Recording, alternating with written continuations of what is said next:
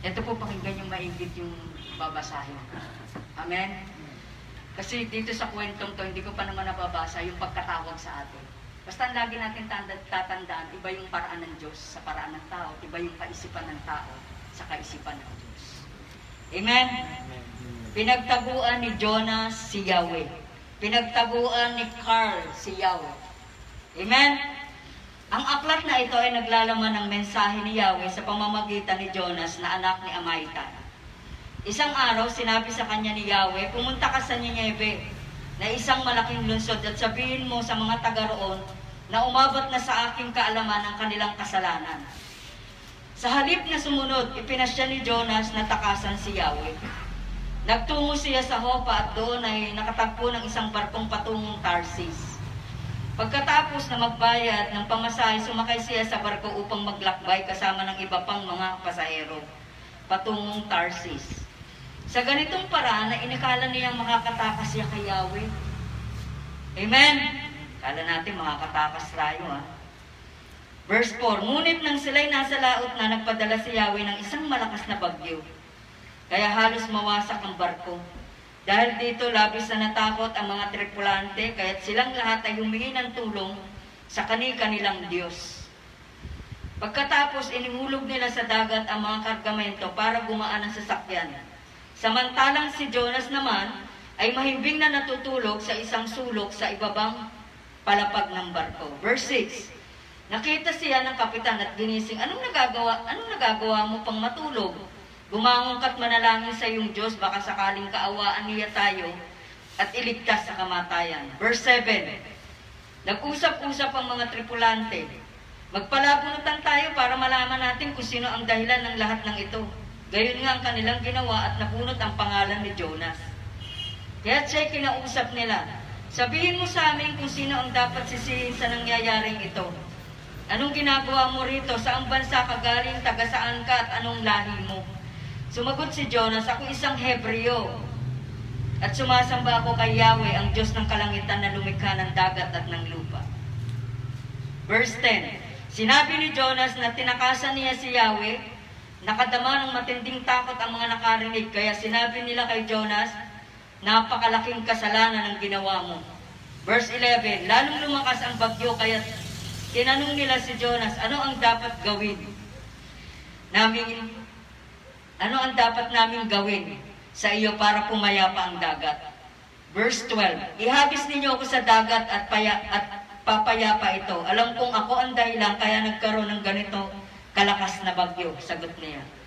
Verse 13, Gayunpaman, sinikap ng mga tripulante na itabi ang barko, ngunit wala silang nagawa sapagkat lalong lumalakas ang bagyo. Kaya't nanalangin sila kay Yahweh ng ganito, Yahweh, wag po ninyo kami hayaang mamatay dahil sa gagawin namin sa taong ito. Wag rin po kaming paparusahan kung mamamatay man ang taong ito. Kayo po, Yahweh, ang may pananagutan dito. Verse 15. Pagkasabi nito, binuhat sila ni binuhat nila si Jonas at inihagi sa dagat. Agad namang pumayapa ang dagat. Dahil dito, nagkaroon sila ng matinding takot kay Yahweh. Kaya sila'y nag-alay ng handog at nangakong maglilingkod sa kanya. Sa utos ni Yahweh, nilamon si Jonas ng isang dambuhalang isda at siya'y nanatili ng tatlong araw at tatlong gabi sa tiyan nito. Amen. Ang Diyos po ang magpala sa kanyang buhay at makapangyarihang salita. Saglit po tayong pumikit at itungo po natin ang ating pong ah, mga ulo Yes. Ah, at tayo po ay mananalangin sa Panginoon. Panginoong Diyos na dakila at makapangyarihan sa lahat, tunay nga Panginoon na sa pamamagitan lamang ng iyong salita at ng iyong banal na Espiritu ang may kakayanang magbago at kumontrol ng aming pong buhay. Sa umaga pong ito, O Lord, habang kami ay nakikinig ng iyong salita, dalangin po namin, turuan mo po kami, tulungan niyo po kami na maisagawa po namin ang iyong mga salita na ito'y magbibigay ng kalawalatian sa iyong dakilang pangalan sa umaga po nito. At naniniwala po kami na habang kami ay sumusunod sa iyong salita, ikaw ay patuloy na napapupurihan at napasasalamatan sa iyong katapatan sa aming buhay. Amen. Salamat po, Lord, sa umaga pong ito. Alam po namin, wala man po ang ibang miyembro o Lord ng The Shelter Church. Ngunit naniniwala po kami kung nasaan man po sila, convict them.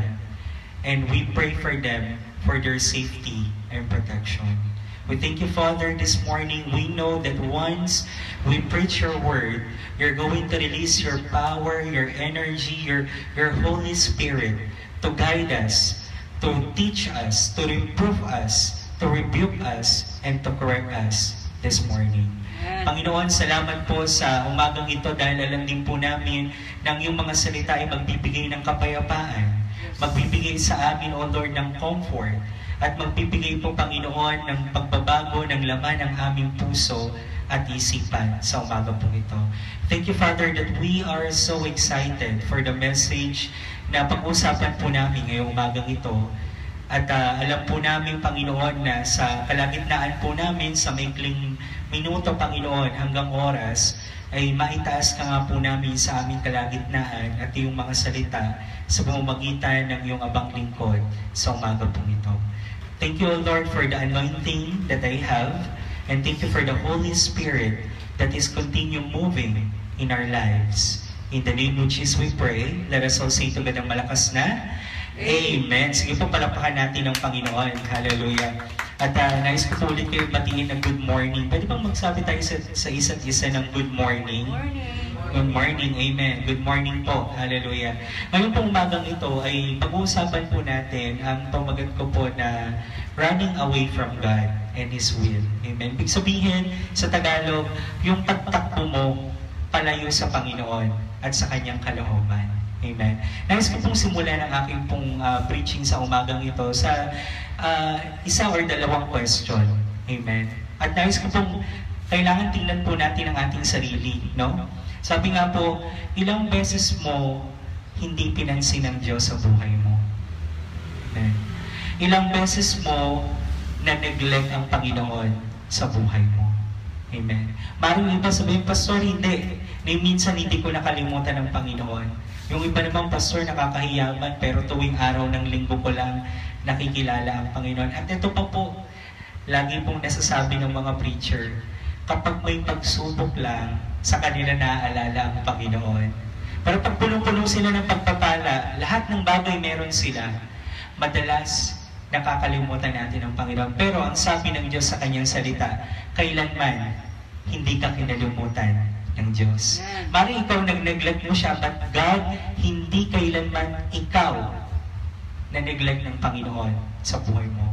And are we, ngayong umagang ito, are we excited to hear that kahit hindi tayo faithful, sabi sa 2 Timothy chapter 3 verse 19, kahit hindi tayo faithful, hindi tayo tapat, nananatiling tapat ang Panginoon sa buhay natin.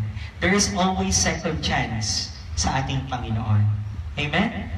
Kaya nga ngayong umagang ito, pag inactivate mo yung pananampalataya mo sa Panginoon, ano po, ah, hindi lang activate, kung hindi kung ikaw ay mananampalataya sa ating Panginoon sa umaga pong ito, mararanasan po natin yung miracle ng ating Panginoon. Naniniwala po kayo, meron pong miracle sa Panginoon. Amen.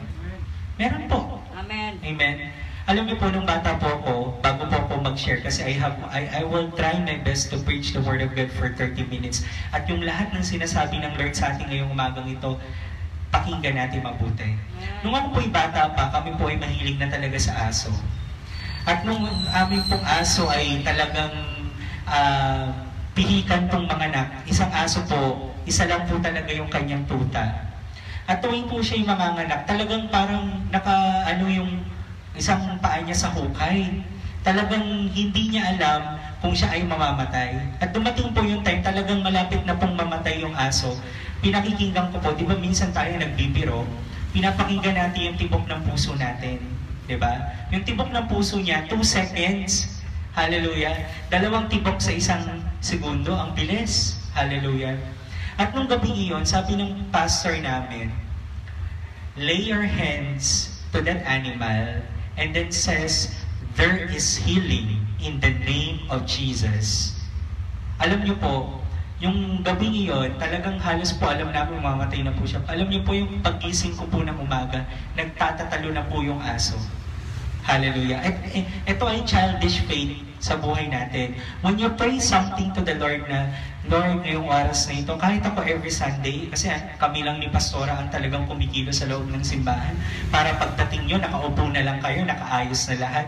Minsan, dumarating yung time, aaminin ko, minsan, naiinis ako.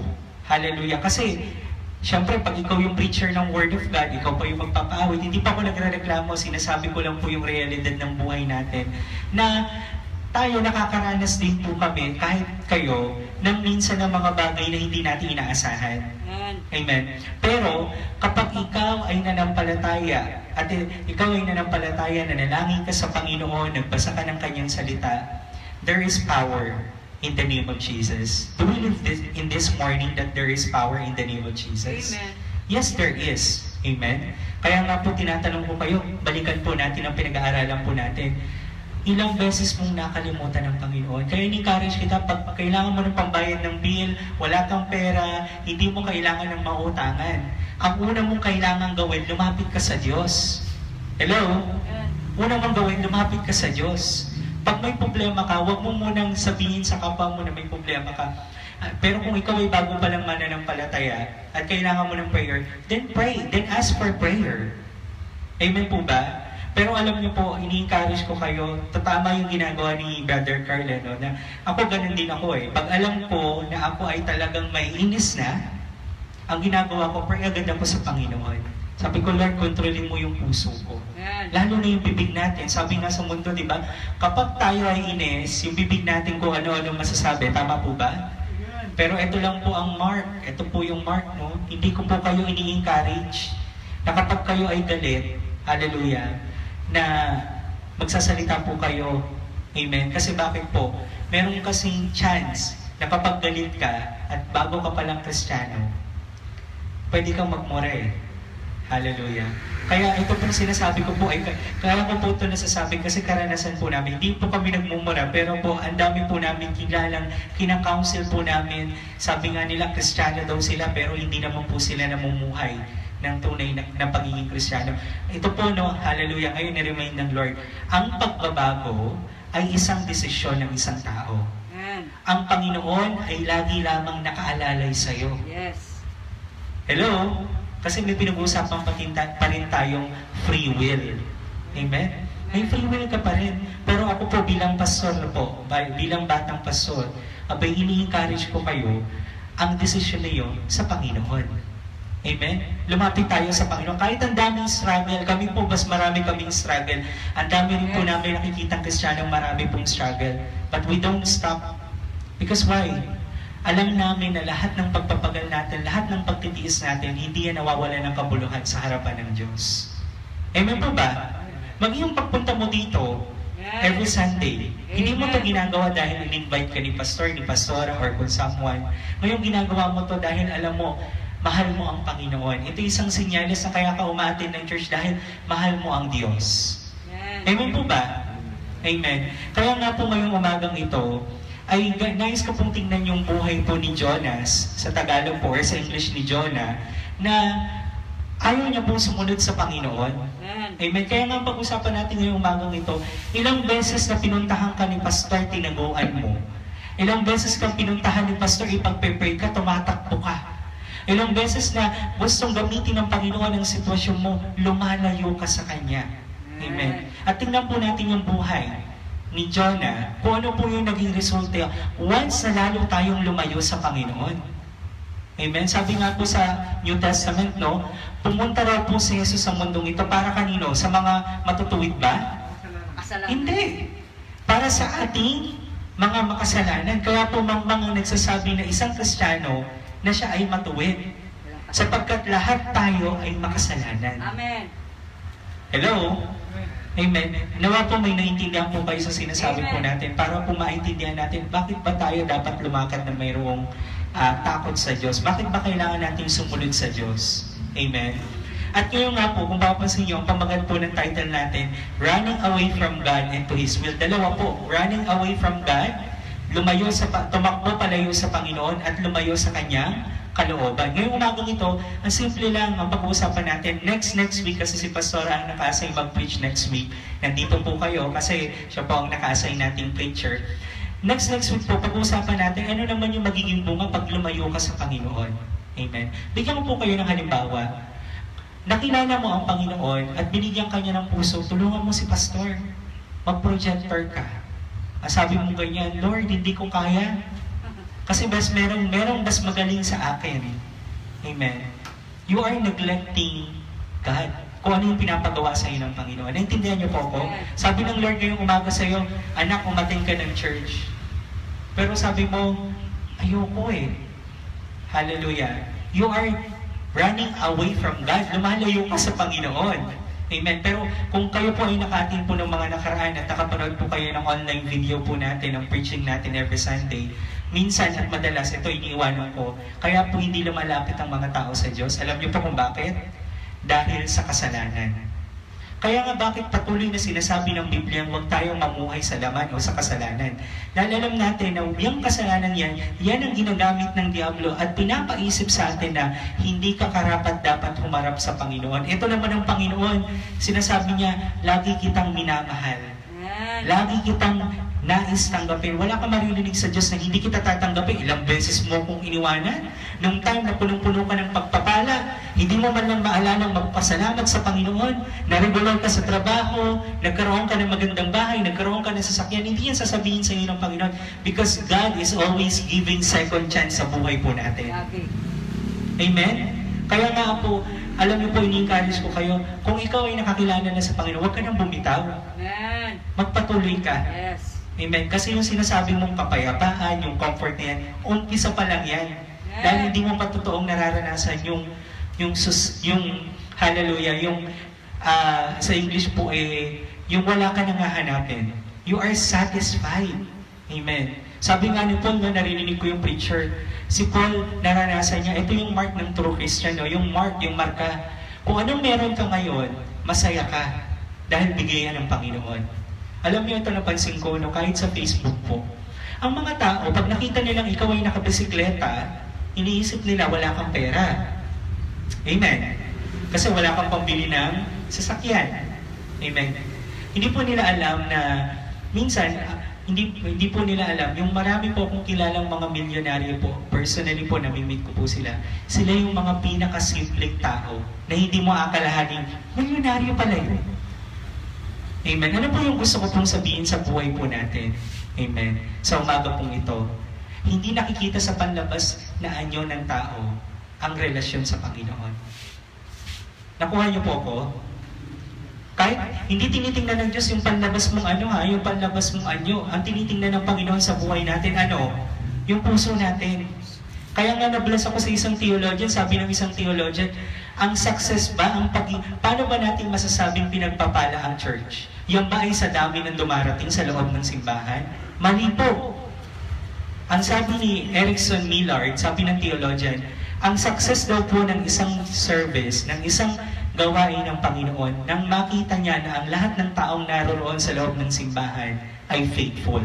Yan. And I know that we are faithful to God. Yan. Amen. Faithful po ba tayo sa Panginoon? Amen. Oh, hallelujah. Kayo ang nagsasabi niya, no? naririnig tayo ng Panginoon na we are faithful to God. Amen. Sa buhay po natin.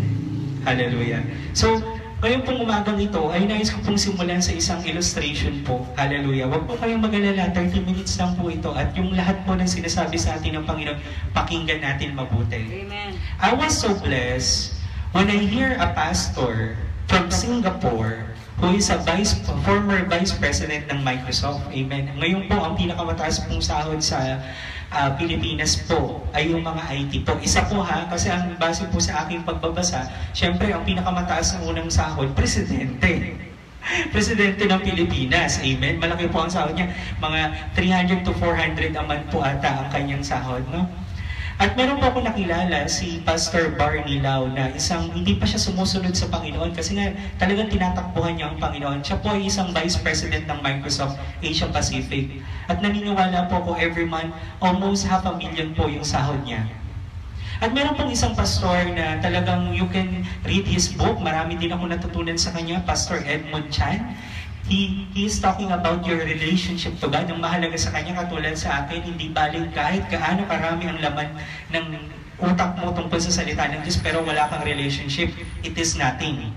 Amen? And Pastor Edmond Chan, habang nung hindi pa pastor si Barney Lau, na Vice President ng Microsoft, lagi niyang sinasabi, pag nakikita sila sa conference, The Lord lead me, the Lord lead me, ang Lord sinabihan ako, Barney, mag full-time ka sa ministry.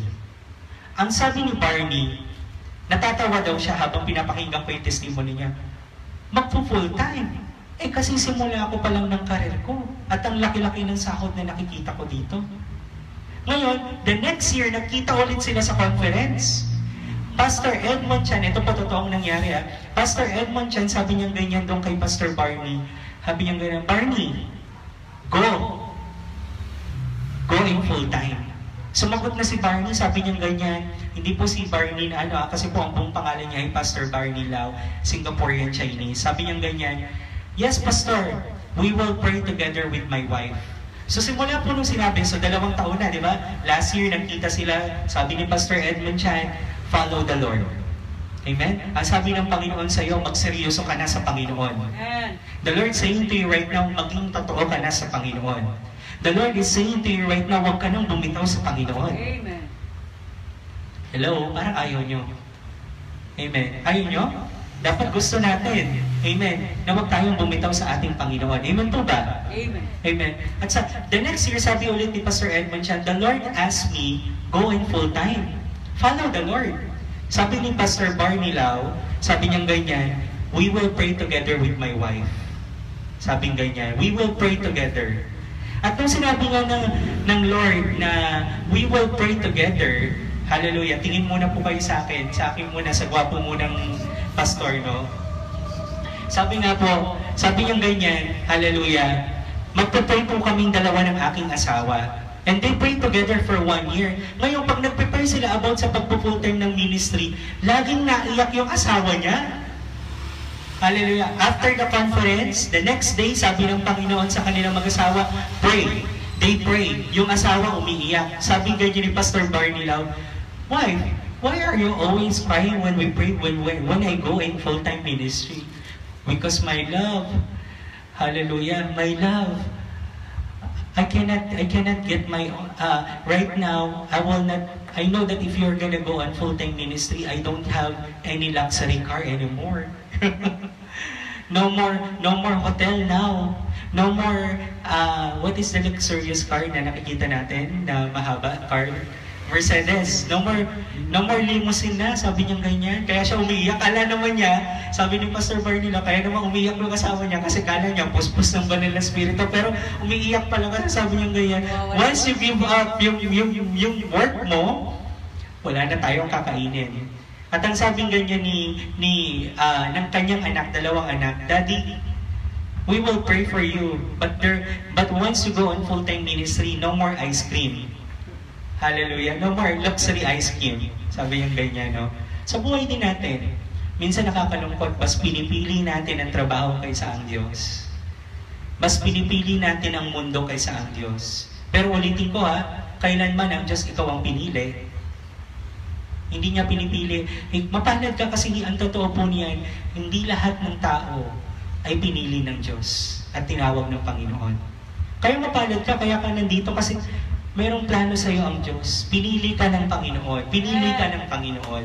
Tinawag ka ng Diyos. Amen? Sige nga po, palapakan natin ang Panginoon. Hallelujah. At alam niyo po, they pray together for a year. And then when when Pastor Edmund Chan, for the third year, three years na nag-pray si Pastor Barney lang, no? Sabi ganyan ni Pastor Edmund Chan, Oh, ano, kumusta na? Sabi yung ganyan, Pastor, we are decided we will go in full time. At alam niyo po, hanggang ngayon po, isang patotoo po siya sa akin. Kasi hanggang ngayon po, friend ko po siya sa LinkedIn, friend ko po siya sa Facebook. Ang nakita ko po doon, hanggang ngayon hindi siya, nag, hindi siya nagwo-work, pero lahat ng pangangailangan niya, sinupply ng Panginoon. Amen.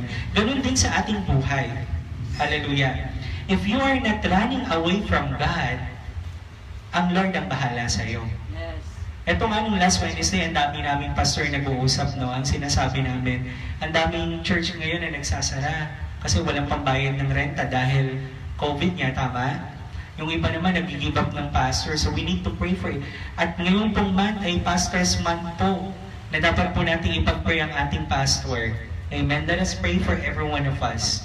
At sabi nga po namin ganyan, pinagpipray po namin yung mga pastor na nawawalan po ng pag-asa. Amen. We, we pray together. Katulad natin, tao din sila. Amen. Wala silang mapagsabihan. Hindi nila pwedeng sabihin sa miyembro nila yung sitwasyon nila. Amen. Kanino na masasabi? Sa kapwa nila, pastor. Amen po ba? Hallelujah. At ngayon pong umaga ay pag-uusapan niya po natin, biblically naman, kung ano yung mangyayari kung ikaw ay sumusunod sa ating Diyos. Amen. So ngayon kung babasahin natin dun sa chapter 1 ng Jonah, verse 1, inutusan ni, ni Yahweh ng Diyos, Elohim, si, si Jonah, basahin natin, na magpunta saan? Sa Ninive. Amen. Pero sabi, sabi sa verse 3, Hallelujah, bigla raw nag-iba ng desisyon si Jonah at siya ay pumunta sa bayan ng Tarnish. No? Sabi ng Lord kay Jonah, Jonah, the Lord says to you, go to Nineveh. Ngayon ang tanong, bakit nga po pinapupunta ng, ng Diyos, ni Elohim, ni Yahweh, si Jonah sa Nineveh? Kasi that time from Nineveh, ang daming pagan God. Ibig sabihin that pagan, pagan people, they are believing with a lot of God. Hundreds of God. Sabing ganyan ng Lord kay Prophet, kay Prophet Jonah, pumunta ka ng Nineveh kasi you need to tell them who is the true God. Pero naniniwala ako, ang tanong ngayon, walang sinabi dito sa Bible kung bakit hindi siya sumunod sa Panginoon. Ngayon tingnan natin yung reflection sa buhay natin. Ano ba yung dahilan minsan? Bakit tayo natin sumunod sa Panginoon? Lagi kasi natin iniisip, mahirap. Minsan takot tayo. Amen. Ano pa? Sa tingin natin, Mga comfort zone na ayaw. Yes, that's right, no? Yung mga comfort zone natin, nasanay tayo na ganito ang kultura natin, na ganito ang ating ah ah, tradisyon. Minsan nga, no, ang lola ko kasi ay talaga na siya na namin ng Word of God na atin na dito. Ngayon, ang lola ko talagang pag-araw po ng, ano po ba yung may ati-atihan? I don't know kung card yung araw ng ati-atihan. Yung nasa, nasa rinyo, no? January. Hindi, ano yun, Santo Niño. Santo Niño, no? Minsan nasabi ng lola ko, ilabas mo nga yung Santo Niño ko dahil nandun ako sa loob ng bahay ng lola ko. Sabi ko, lola, huwag kang magagalit sa akin. Sabi ko ganyan sa kanya. Sabi ko, lola, huwag kang magagalit ha, pero hindi ako naniniwala dyan. Ayoko kasi magkakasala ako sa Panginoon. Going back dun sa kwento ni Jonah, na sinabi ng Panginoon, Brother ah, Pastor Paul, pumunta ka sa isang lugar. Pero ang sabi mo, biglang nagbago yung isip mo, sabi mong ganyan, hindi ako susunod sa Diyos. Maaaring ayaw natin, ayaw natin gawanan ng comfort zone natin. Minsan madalas ito yung problema sa mga tao malimit sa mga mini-minister kung minister na leader na ng church. Minsan kasi malimit nakatingin tayo sa tao eh. Pag naglingkod ka sa Panginoon, huwag mong tingnan ng tao. Sino ang dapat mong tingnan? Yung author and finisher of our faith. Amen. Sino? Jesus. Jesus. Kaya nga narinig ko sa isang preacher, ang sabi niya ganyan, kung ikaw ay nalugmok at hindi ka nagpatuloy sa Panginoon, sa totoo po niyan, hindi ang problema ng pastor. Decision mo yan. Amen? Kasi kung gusto mong magpatuloy sa Panginoon, kahit anong mangyari, magpapatuloy ka. Amen. Hello? Amen po ba? Sabi ng Panginoon sa iyo, nakilala mo na ang Panginoon, sumunod ka sa akin, sumunod tayo sa Panginoon. Amen po ba? Ngayon, anong naging bunga? Pag-akyat na pag-akyat, sabi sa verse 4, pag-akyat na pag-akyat, o pag, pag, ah, pagtapak ng paa, na pagtapak ng paa ni Jonah, dumilim ang langit. Hallelujah. At nagkaroon ng malakas na bagyo. So what I mean, I mean to say, sa buhay natin, if the Lord asks you to do something, do it for God. Amen. Huwag kang matakot. Amen. Ang dami pong naglilingkod, sabi nila, han sabi nila, Pastor, sa kanila lang ako magpe-pray kasi pag alam kong karapat dapat na ako sa harapan ng Diyos. That's wrong. If the Lord lead you to pray, then pray. Amen. If the Lord lead you to share the Word of God to those people who are in need of Word of God, share the Word of God. Amen. Because ang Lord ang nagsasabi nun. At naniniwala ko kung yan ay talagang pinuutos sa iyo ng Panginoon, hindi ka mapapahiya. Yes. Isipin mo, oh, baka mapahiya ako. Minsan nga nag-share ako sa isang tindahan kapitbahay namin. Sabi ganyan sa akin, Hallelujah. Nag-share ako, nag-share ako ng salvation. Sabi ganyan sa akin, no? Aba, ikaw iho eh, baka ikaw lumampas na ng langit. Sabi ganyan sa akin. Sabi ko naman po, nay, napakabuti ng Panginoon. Kasi sabi kong ganyan sa kanya, okay lang lumampas ng langit. Kasi langit pa rin ang babagsakan ko. Unlike na ang lampasan ko, bumagsak ako ng lupa at impyerno ang puntahan ko. Amen? Ngayon, ang gusto kong sabihin sa atin, if the Lord asks you to follow Him, then follow Him. Huwag kayong ups and down. Pag ngayon, hindi maganda yung nangyayari sa'yo, titigil ka. Pag, mag- pag, hindi mag, pag maganda nangyayari sa'yo, saka ka lang magsisimba sa Panginoon. Hindi dapat ganun. Amen. Kahit may blessing or walang blessing, sumunod ka sa Panginoon. Amen. Amen. Naintindihan niyo po ba yung sinasabi ko? Amen po ba? Do, minsan nga, do not run away from God. Minsan nga, no, natetest tayo. Magpasalamat lang sa blessing, nalilimutan na natin. We tend to eat the food, we tend to open the gift instead of saying, thank you, Lord. Aminin natin. Hallelujah. Lalo na pag excited ka, sabi nga ng sa psychology, no, kapag ikaw ay excited, meron daw ano, meron daw dalawang bagay sa ating brain ang nagbibigay ng saya. At pansinin niyo po, pag excited kayo, kinakabahan din kayo. Naranasan niyo na yon. Yung parang excited ka, pero kinakabahan ka na masaya ka. It's a mixed emotions. Amen? And Hindi natin alam minsan, kapag ikaw ay may pagpapala or wala ka mang pagpapala, i-practice mo sa sarili mong magpasalamat sa Diyos. Amen. Hello? Amen po ba? Amen. Hallelujah. Minsan yun, nung bata kami, tawa ako ng tawa sa isang kaibigan ko, Brother JR, musisya namin sa church. Tawa ko ng tawa kasi nagpapasalamat tuyo daw. E pinagtitestimony kami ng aming pastora. Sabi ganyan, okay, testimony, isa-isa. Sabi niya, ako po ay nagpapasalamat dahil ngayong gabi ay tuyo po ang ulam namin. Eh syempre, bata pa ako. Tawa ako ng tawa, ikaw talaga, JR. Pati ba naman tuyo, ipagpapasalamat mo pa sa Panginoon? And when I realized to my life, wala pala silang pambili ng pagkain that day. At ang meron lang sila ay tuyo. At ang natutunan ko sa batang yon na ngayon ay nagpapatuloy pa rin sa paglilingkod sa Panginoon ay ano, you should be thankful for whatever that you had to your life. Kapag, sabi nga ganyan, sabi ni John Piper, no, na paano daw natin napapapupurihan ng Panginoon kapag nasa-satisfied daw tayo sa Kanya. Aminin natin, marami tayong hindi satisfied sa Panginoon. Pag nakita mo lang yung kapitbahay mo, merong binabang ah, 50, 60 inches na, na, na TV. Nakukorek tayo ng Lord. Sasabihin mo ganyan, anak, ibili mo naman ako ng 60 inches din na TV. Aminin natin, are we really satisfied to God? Are we neglecting the God, uh, the God that we have served, that we accept to our life? Nakuha po ba natin yung gusto ko pong sabihin? Amen. Totoo po niyan, hindi ko po kayo dinidiscourage.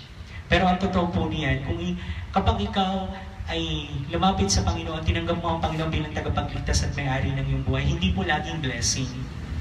Kaya nga minsan, sinesharan ko yung mga ibang Christian kasi ang naka, nasa mindset na nila, prosperity teaching, ano ibig sabihin? Oh, kailangan nilang pumunta ng Sunday kasi may blessing. Kailangan kong magbasa ng Bible because there is blessing. That's wrong mentality. Pinag-usapan natin last week, ano daw, hindi lahat ng bagay na, hindi, hallelujah, hindi lahat ng sinasabi ng salita ng Diyos ay panay blessing. Kaya nga sabi sa 2 Timothy chapter 3 verse 16, all all word of God is inspired by God and used for ano? For teaching, correcting, reproving, rebuking. Ito yung pinakaayaw natin, yung nire-rebuke tayo. Hallelujah. And training for righteousness. Magtaka ka pag ang pastor wala nang sinabi yan every Sunday, kundi pagpapalain ka ng Panginoon, that's danger. Hello? Naintindihan niyo po ba ako? Kasi po, ang, ako, ang sinasabi po, kung talaga ikaw nakabasa sa salita ng Diyos, hindi lahat ng bagay na mararanasan natin sa buhay natin ay blessing. Kaya ano po, ganun po kasi ang naranasan kong pastor there. You, pag nakita nila, ito nga po, no, pag nakita nila pinagpapala ka, ay talagang sobra mong kasama ang Panginoon. Hindi po ganun. Hindi sa material na bagay makikita na talagang ikaw ay pinagpapala ng Panginoon. Magising ka na lang ng umaga eh na mayroon kang magandang mood, maganda yung hininga mo, hallelujah, mayroon kang hininga ng umagang yun, that is the blessing of the Lord to your life.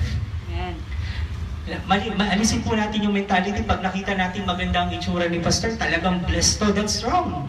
Because blessing is in a different way. Amen? Hindi lang yung material na bagay, yung kalusugan ng pamilya mo. Amen. Amen. Amen po ba? Nakuha niyo po yung gusto ko pong sabihin ngayong umagang ito? Hello, sige po palakpakan nga po natin ang Panginoon. Hallelujah. At alam niyo po, doon sa chapter 5 to 6, sabi ng Jonah, anong, anong nangyari kay Jonah nung siya pumasok na doon? Kasi bumabagyo na, nandun daw siya sa ilalim ng barko. At anong ginagawa? Tutulog. natutulog. Ganun tayo malimit. Lord, naintindihan mo naman kasi pagod na pagod ako kahapon ng Saturday. Nagpuyat ako kasi gusto kong magpuyat. Ngayon kasi puyat ako, Lord, hindi mo na ako magsisimba. That's wrong. Do not be complacent. Minsan, sinasabihan ka ng Panginoon, tinatakpan mo yung teenga mo parehas. You are not following God. Sinabi ng Panginoon sa iyo, magdala ka ng mga kapatiran, magdala ka ng kaibigan mo sa loob ng simbahan. Huwag mong takpan ng teenga mo. Kasi anong mangyayari, balikan natin ha, nung time na pag-apak na pag-apak pa lang ni Jonah doon sa barko, nagkaroon na ng storm, right? Amen? Basahin natin, ex- exposition natin. Let's see the Bible. What does it mean to our life? If we don't follow God to our life, there's danger. Amen. Amen? Marami po akong kilala, no? Lawyer, doctor, giniba po nila yung profession nila para lang nila mapalo ang Panginoon. At kapag tinitingnan ko to, sobrang blessed ako kasi sabi ko, Lord, yan din ang gusto kong mangyari. Hallelujah. Na kapag pinalo mo ang Panginoon, wala kang babalikan kundi ang Panginoon lang. Amen. Kasi minsan ganito tayo eh. Wala kang nabalikan, pero pag nakita mong parang may okay, hallelujah, ano sasabihin mo? babalikan mo pa siya. Amen? Hindi po dapat ganon. Ang sabi nga po dito, no, nung nabulay-bulay ko yan, merong self-satisfied. When you're not following God, you are selfish, you are, you are complacent, you are self-satisfied. Hindi mo pinapansin ng Panginoon, and that is self-centeredness, pagiging makasarili. Amen? Kaya nga pag sinabing, isipin mo, 1 to 2 hours lang ang ilalaan mo sa pagsisimba, tinatamad ka pa. Wow! Sabi, mas lalo mong igihan, lalo na pag may pagsubok ka, lalo, mong, lalo ka magpatuloy sa Panginoon. Naintindihan po ba natin? Amen. Ang ngayon naman po yung pangatlo, no? Dahil hindi rin po sa pagsunod ni Jonah, hallelujah, ang nangyari po, nagkaroon po ng trouble sa barko. Amen. Kasi po ito po ay NASP, nasa malapit sa Septuagint. Ibig sabihin ng Septuagint, eh, ah, original Greek na pagkakasala, no? Nung sinabi po dito sa Bible, pinagkaisahan po pala siya ng mga tao doon sa loob ng barko. Amen. So ngayon, if you're not following God, palaging merong trouble. Amen. Nakuha niyo po ba ako? Kaya pansinin mo, pag hindi ka nagsimba ng linggo, pinabukasan niya sigurado ako mainit ang ulo mo. Aminin mo. Hindi ka makapagsimba ng Sunday, the next day, iba ang pakiramdam mo. Kaya ako, takot na takot ako, Lord. Ayokong maramdaman yung emptiness. Ayokong maramdaman na may kulang sa buhay ko dahil hindi ako nakapagsimba. Amen. Amen? Hallelujah. Kaya ko po ito sinasabing hindi ko po kayo pinipilit, kung di tunay ko kayong pinipilit na magpatuloy kayo sa Panginoon. Ano ba naman po ang mapapala ko po dito? Amen. Pero kaya ko po ito ginagawa. Ang mapapala ko po dito, ito yung magbibig, kayo yung madadala namin sa Panginoon. Amen po ba? Hallelujah. At sabi nga po, no, nung time na yon, hallelujah, wala pa rin nagawa si Jonah, no? Dahil dun sa Jonah chapter chapter 1 verses 12 to 16, basahin niyo po yan sa bahay niyo, no? Na anong ginawa ng mga tao? Tinapon na siya sa dagat. Amen? Nung tinapon na po siya sa dagat, hallelujah, tumigil po yung storm. Ngayon po, ano po yung gustong sabihin nito sa buhay natin? Kahit ilang beses kang umayaw sa Panginoon, babalik at babalik ka pa rin sa Kanya. Kahit ayaw mo na, Lord, pagod na ako. Sabi ko nga, no, ang topic namin ng pastoral ah, pastoral group namin, ah, support group, no, ano daw yung mga dahilan kung bakit daw minsan sumusuko ang pagiging Kristiyano. Naniniwala ako, walang Kristiyanong hindi nakaranas na ayaw ko na. Yung salitang ayaw ko na. Amen. Pero, dahil sa biyaya ng Panginoon, sa tuwing masasabi mong ayaw mo na sa Panginoon, doon niya pinapakita sa iyo na buhay siyang Diyos sa buhay po natin. Amen? Sige, palapakan nga po natin ang Panginoon. Isa pong malakas sa palakpak sa Panginoon. Nakukuha niyo po yung gusto ko pong sabihin. Amen. Amen. Na, hallelujah, sa buhay po natin dapat nating maintindihan na yung, yung mga bagay na nararanasan natin, Kahit ayaw mo nang sumunod sa Panginoon, babalik ka pa rin sa Kanya. Ito na lang, isipin mo ah, na-disappoint ka sa isang tao sa loob ng church. Hindi ka sumunod sa Panginoon matagal hanggang sa ikaw ay namatay. Isipin mo na lang, sa tingin mo ba after mo, after ng death, sino haharapin mo? Hallelujah. Sino ang harapin mo kapag namatay ka na? Si San Pedro ba? Wala, walang ganun sa Bible ha. Kanino ka haharap? Sa Diyos. So kahit saan ka mapag-gustong pumunta, haharap at haharap ka sa Diyos. Amen. Amen? Kaya ini-encourage ko kayo eh. Ngayon, kahit COVID-19, kahit hindi na COVID-19, basta kami magpapatuloy kami, ini-encourage ko rin kayo na magpatuloy kayo sa ating Panginoon. Amen po ba? Kaya nga po, no, hallelujah, ito po yung gusto ko pong iwanan sa buhay po natin. I-sum up ko lang, no. Pastor Barney Lau, who had a very good job, followed the Lord. Amen? Jesus, the Son of God, hallelujah, crucified on the cross to follow the Father. And that is a sign of following God and obeying God sa buhay natin. Amen? Yung third naman, yung kay Jonah. Whatever circumstances, kapag hindi mo pa sinunod ng Panginoon, kapahamakan pa. Pero kahit hindi mo sundin ng Panginoon at the end of your life, after life, after death, there is life. And you will come to God with who you are, kung ano ka, with whole heart, with whole self of yours in the front of God sa buhay po natin. Wag, sa totoo po niyan, wag po natin gayahin si Jonah.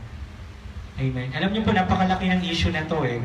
Kasi meron ba daw talaga na kina... ah, ayun po yung mga susunod eh. Meron ba talagang taong kinain ng balyena? Pero na, around 1960, meron daw po isang tao, isa-search ko po yan, no? Totoo po, kinain po ng balyena. At nakalabas din po, nakalabas din po sa loob ng balyena. But one thing we know this morning, hallelujah, in the moment that you do you obey God, there is a situation. But if you if you obey God, if you follow the Lord, the one that you accept in your life, hallelujah, He will sustain you. I, I don't want to say blessing lagi. I, I don't want to sugarcoat you. Amen? Masarap na na masustain ka ng Panginoon. Correct me if I'm wrong, and stand corrected. Laging may blessing sa Lord kahit hindi mo hanapin. But there is a wrong motive na kapag kaya ka pumupunta sa, sa simbahan dahil sa blessing, that's wrong. We cannot mock God at we do not obey God. Kasi kaya tayo nagpupunta sa loob ng simbahan para makinig ng salita ng Diyos. And I know this morning may natutunan po tayo sa salita ng Amen. Diyos. Amen. Amen po ba? Amen. Hello? Amen po ba? Amen. Ngayon po gusto ko po, kasi kanina umaga, the Lord is seeking me that we need to accept Him as a Lord and Savior ng buhay mo. Kung hindi mo pa ina-accept ang Lord ng buhay mo, let us, uh, let us come in a simple prayer this morning. Amen? Hallelujah. That we will bow down our heart to God. Hallelujah. Ako, uh, ang natutunan ko kasi dyan po, uh, sometimes we are emotionally driven. Amen. This morning, I don't want you to be emotional driven, but I want you to be true to God by surrendering your life to Jesus. Amen? Hindi emotion dahil ngayon talaga, grabe talaga yung pagsubok ko. That is what God using. But again, ang naintindihan ko, ang salita ng Panginoon, hindi dapat pinipreach ng may emotion. It should be preached in truth because the Lord says in Matthew, the truth will set you free. I have so many Christians who are driven by emotion for how many years, but their life doesn't change. I saw the true, the true meaning of the Word of God when I followed truly what, truly what is in the Word of God. Kaya ini-encourage ko kayo, basahin mo maigi ang salita ng Diyos. Amen. Amen? And you will be amazed how ma- maiiyak ka na lang minsan habang inaawit mo yung yung umaawit ka sa Panginoon. Sabi nga ng Panginoon, ang nais ko iwanan sa atin, do not be afraid, do not be afraid, for God is with you and with us this evening, this morning. Amen? Sige ba, bigyan natin isang malakas na palakpak ang Panginoon. At ah, kung ikaw ay nais mo ibigay ang Panginoon sa Panginoon, ang buhay mo, i-surrender ang buhay mo sa ating Panginoon, pwede, pwede po tayong ah, sumama po sa isang, sumunod sa isang malikling prayer, no? ng pagtanggap natin sa Panginoon. Taas po natin ang ating kamay. At sabihin po natin, Panginoong Isus, ako po'y nagpapakumbaba. Inaamin ko po sa aking sarili, ako po ay makasalanan. Mula pagkabata hanggang sa aking paglaki. At sa oras pong ito, iniaalay ko po ang aking buhay sa iyo, Jesus. At sa oras na ito, tinatanggap kita, Panginoong Jesus, ng Jesus bilang may-ari at Diyos ng aking buhay. Ako na lamang po ang mananalangin. Panginoon, nakilala niyo po yung mga taong tumanggap sa iyo bilang tagapagligtas at may-ari ng kanilang buhay. Alam po namin that this is the moment that they have surrendered their life to you, that we will follow you, Lord, no matter what is the circumstances na meron kami sa aming pong buhay. Gayun din, O Lord, dinadalangin po namin, patawarin mo kami. Madalas, we run away from you. Because ang dami naming dahilan, ang dami namin sinasabing hindi namin kaya. But again, Lord, right now, you hear us. You know our situation. And sino man po, Panginoon, sa oras nito ang merong sakit at karamdaman, right now, we pray for healing in the name of Jesus. Father, alam mo po yung problema niya sa mata, alam mo po yung problema niya sa kanyang katawan right now. Ipakita mo sa kanya, O Lord, that there is healing in the name of. Jesus. We thank you, Father, this morning, and we bring back all the glory, honor, and praises. Hallelujah. At naniniwala po kami, Panginoon, yung mga salitang napakinggan po namin, na ilagay niyo po sa amin sarili, na kapag hindi po kami sumunod sa iyo, kapahamakan. Pero kapag kami sumunod sa iyo, you will sustain us. Father, we thank you and we bring back all the glory, honor, and praises. In the name of Jesus we pray. Let us all sing tulad ng malakas na Amen. Palapakan po natin ang Panginoon. Hallelujah. Are we all blessed this morning? Amen. Meron po ba tayong naintindihan? Hallelujah. Talagang sabi ko nga, eh, Lord, kailangan talaga mabigyan mo na kami ng magandang church. Kasi pag ganito yung panahon, minsan parang bagang inaantok tayo. Hallelujah. But again, I know that you are all excited to hear the Word of God. Hallelujah. The highest authority in this world is the Word of God. So this morning po, dadako tayo sa ikalawang bahagi. Brother Carl, pwede bang pakiclick mo na yung finish dyan? Salamat. Ayan. Okay.